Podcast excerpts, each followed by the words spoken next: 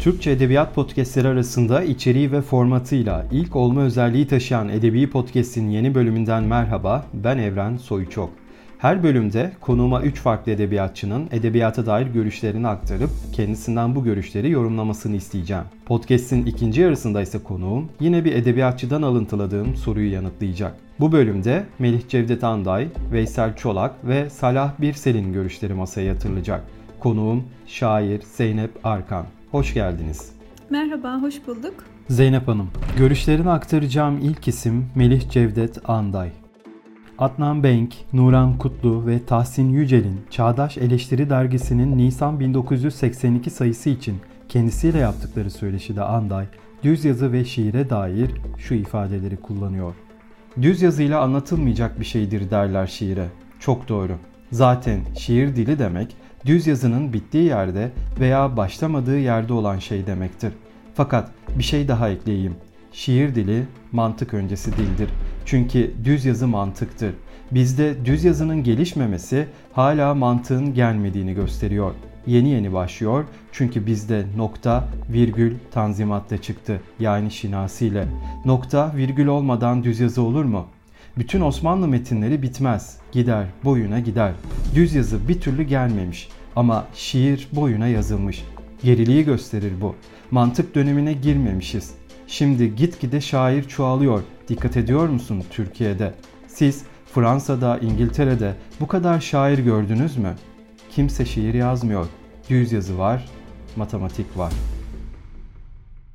Anday'ın şiir dili mantık öncesi dildir sözünü doğru buluyorum. Düz yazının başlamadığı yerde şiir vardır ve e, düz yazının etkisine oldukça kısa yoldan erişmeyi aslında şiir başarmıştır. Şiirin kendi içindeki anlamı mantığın sınırlarına tutsak değildir. Öncelikle bunu kabul etmemiz gerekir. Şiir hem açıkça söylemek zorunda olmadığımız şeyler için hem de e, apaçık bir konuşma biçimi meydana getirdiğimiz yeni bir özgürlük alanı için vardır. Şiirin kelimelerle yazıldığı görüşüyle birlikte gelişen modern yapısı kelimelerin kuralsız dizilimine de elverişlidir. Düz yazının e, gelişmemesinin sebebinin noktalama işaretleri olduğu görüşü oldukça klişe bir bakış açısıdır. Biçimsel olarak doğruluk payını yatsımadan şiirle kıyas edilmesi bana e, yanlış görünüyor. Edebiyatın bilimi de edebiyattır sözünü çok severim. Roland Barthes şöyle söyler. Yazı kendi kendine yeten bir sistemdir ve yazının hiç tükenmeyen bir sorgulamayı tetiklemesine neden olan da belki budur. Şiirin yazıdan farkı şiir kendi kendini çoğaltan bir tür. Bu sebeple şiir yazmanın geri kalmışlık, gerilik olduğuna inanmıyorum. Şiirin devrimci bir görevi var ve bu görev dayatılanı ihlal etmek. İhlal etmekse hem tanımak hem de tersine çevirmektir. Kelimelerin yaşayan ve değişen varlıklar olarak kabul edilmesi de aslında bundan beslenir. Şiir kendisini dilin basit bir tahribine adamıştır. Yazı ise kurallar içinde bütünlüklü ve anlam arayışında ilerleyen bir durumdadır vardır. Yazı derken e, aslında eleştiriyi de buna dahil etmek istiyorum. Çünkü eleştiri eserden sonra ortaya çıkan bir tür ve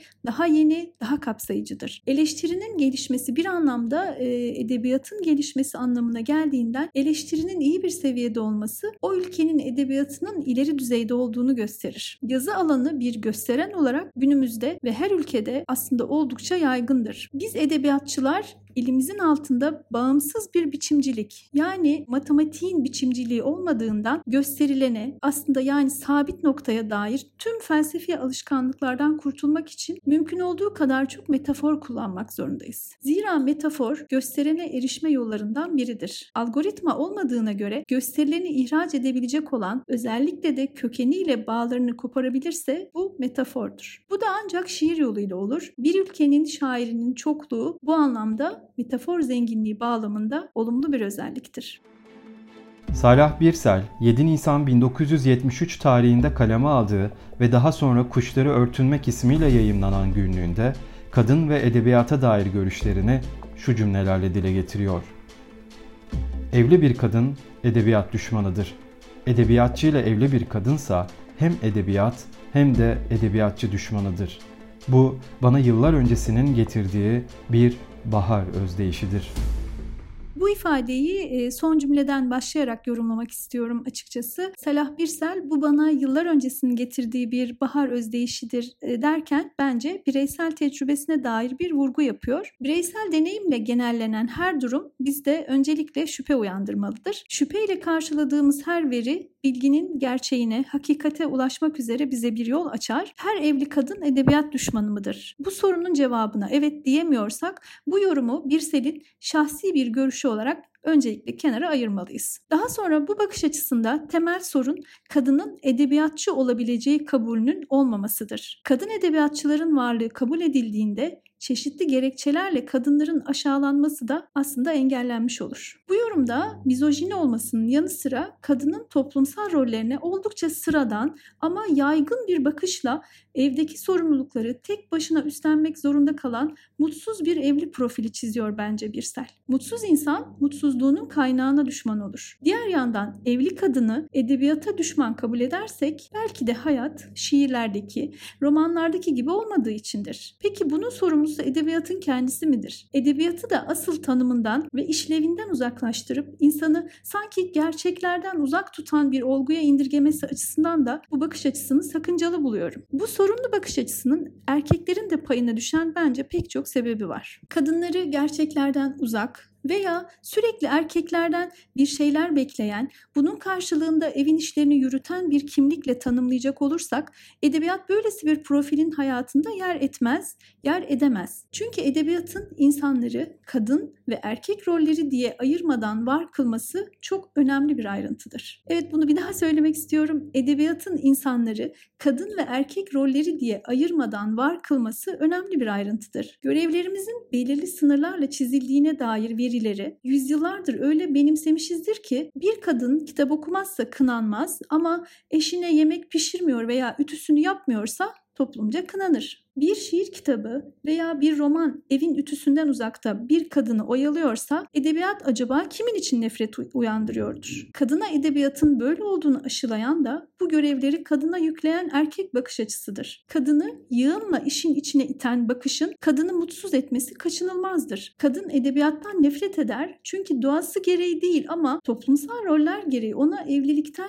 ne beklemesi gerektiği ve ne vermesi gerektiği öğretilmiştir. Edebiyat ise bu görevleri değil, kendine ayrılacak olan bir zamanı da yatır. Burada edebiyatçıya düşen görev eşinin varlığını değersiz kılmamasıdır. Edebiyatçıyla aynı zamanda evli bir kadın neden edebiyattan nefret eder? Bu sorunun cevabı edebiyatta veya bence cinsiyetlerde değildir. Iris Murdoch oldukça fedakar bir erkekle evliydi ve bu sebeple edebiyat ve felsefe ile ilgilenebiliyordu. Aynı zamanda amansız Alzheimer hastalığı kocasıyla eşinin desteği sayesinde mücadele etmişti. Murdoch'a aşkla bağlı olan kocası yıpranmış olsa da eşinin üretimlerine her zaman destek verdi. Evli olan tüm erkek yazar ve şairlerin çoğu eşlerinin desteği hatta fedakarlığından sıkça bahseder. Bu durum o kadınları tümüyle edebiyattan nefret eder hale getirmemiştir. Karısını ilgisiz, mutsuz, ikincil konumda ya- yalnızlaştıran e, erkekler bence nefret üzerine çeker. Bu öğretilerin dışına çıkan kadınların edebiyatın içinde üreten veya bolca vakit ayırıp e, kitap okuyan, kitap yazan kadının mutsuzluğuna dair ne tür kaynaklar bulabiliyoruz peki toplumda? Edebiyatçı kadınlar gerçekten destekleniyor mu? Eşleri yer yer kendilerinin önüne geçen bu kadınların başarısı veya şöhreti karşısında nasıl davranıyorlar? Erkekler kendilerine öğretilen kalıpların dışında hareket edebiliyorlar mı? Yoksa edebiyatı suçlayıp eşlerinden ve edebiyattan nefret ediyorlar mı? Bir orana vurduğumuzda neden evlenen erkekler üretim alışkanlıklarına devam ederken evlenen kadınlar genel olarak edebiyata ara veriyor veya veda etmek zorunda kalıyorlar?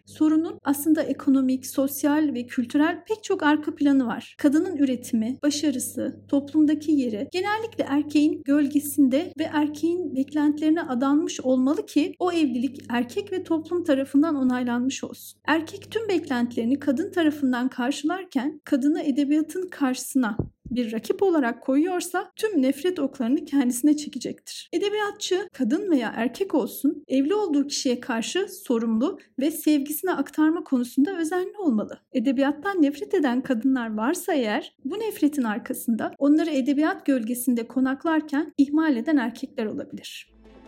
Veysel Çolak, Celal Fedai tarafından yaşayan edebiyat için kendisiyle yapılan söyleşide şiirin biricikliğini Cemal Süreyya üzerinden şu ifadelerle anlatıyor. Şiirde yol arkadaşlığının, yoldaşlığın olabileceğini hiç düşünmedim. Bir ilişki olabilir elbette.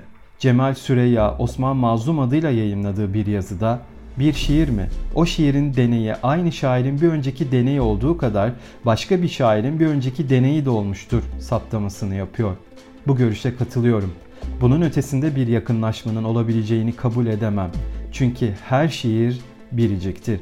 Şairi tarafından bile ikinci kez yazılamaz.''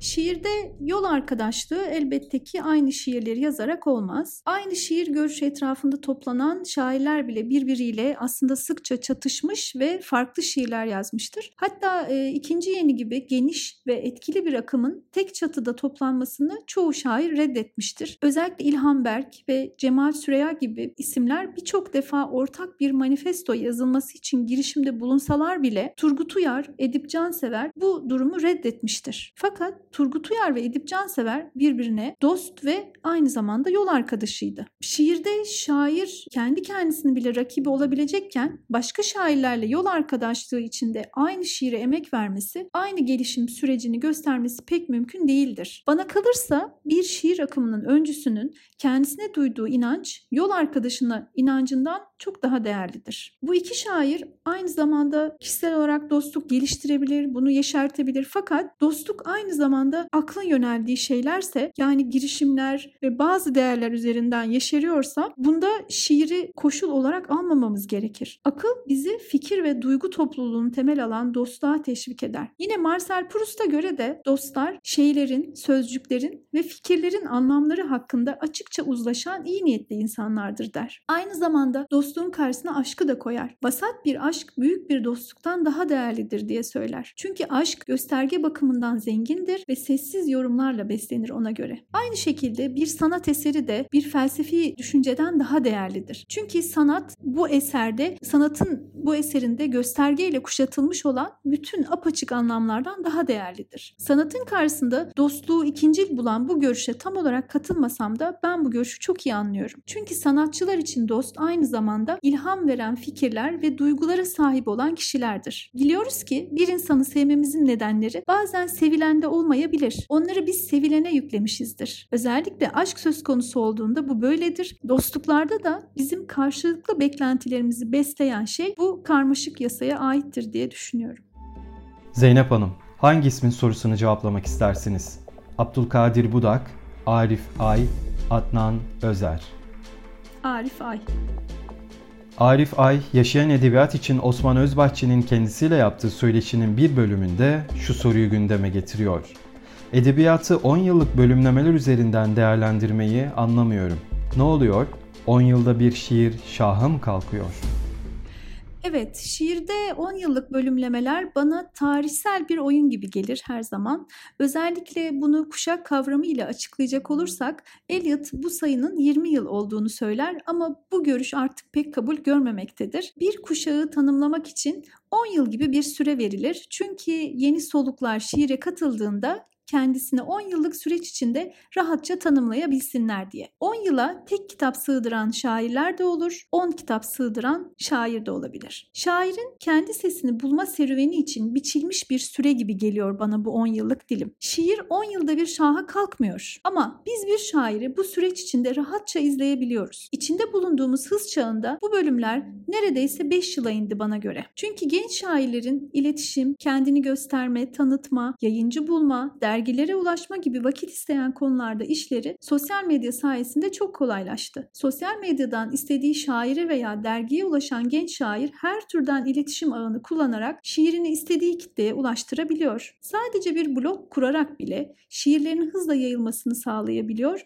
ve bir yıl içinde belki de düzenli yazıyorsa bir şiir kitabını çıkarabilmesi bile mümkün olabiliyor. Genç isimlerin şiire katkısını bir önceki şairlerden farklı olarak ölçmek için o isimleri bazı tarihsel çatıların altında toplarız. Yazılan şiirler birbirine benzemese bile bir önceki şiire dair benzerlik veya zıtlık üzerinden yine o isimleri bazı gruplara dahil ederiz. Hatta bir derginin çatısının altında bile toplanabilirler. Bir önceki kuşak bu gençleri etki uyandırdığı ölçüde heyecanla karşılayabiliyor. Bu veya tersi de mümkün. Usta çırak ilişkisini reddettiği ölçüde şair kalabilen veya ustasını reddedip kuralları ihlal edenin daha iyi şair olacağı gerekçesiyle yazmaya devam edenin bence yıllık dilimlere ihtiyacı kalmıyor. Yıllarca hep aynı vasat şiiri yazan bir şairle yeni bir ses getiren genç şairi sadece bu zaman kavramı üzerinden de değerlendirmemeliyiz. Fakat zaman bizim için ayrıştırıcı, işaret edici, mukavemet ve gelişme gösteren isimlere ışık tutucu özellikleri sahiptir. Ayrıca zaman çok adildir. Edebiyatın terazisi de çok hassastır. Zaman ve bu adalet terazisi bize bazı zaman dilimleri içinde kolayca yol göstermek için vardır diye düşünüyorum. Edebiyata dair tartışmalı görüşlerin yaşayan edebiyatçılar tarafından tekrar ele alındığı edebi podcast burada sona erdi. Zeynep Arkan'ın biyografisine, eserleriyle ilgili bilgilere, bu bölümde alıntılanan görüşlerin kaynaklarına podcast'in açıklama kısmından ve edebi.blog'dan ulaşabilirsiniz. İki haftada bir yayınlanan Edebi Podcast'in yeni bölümlerinde görüşmek dileğiyle.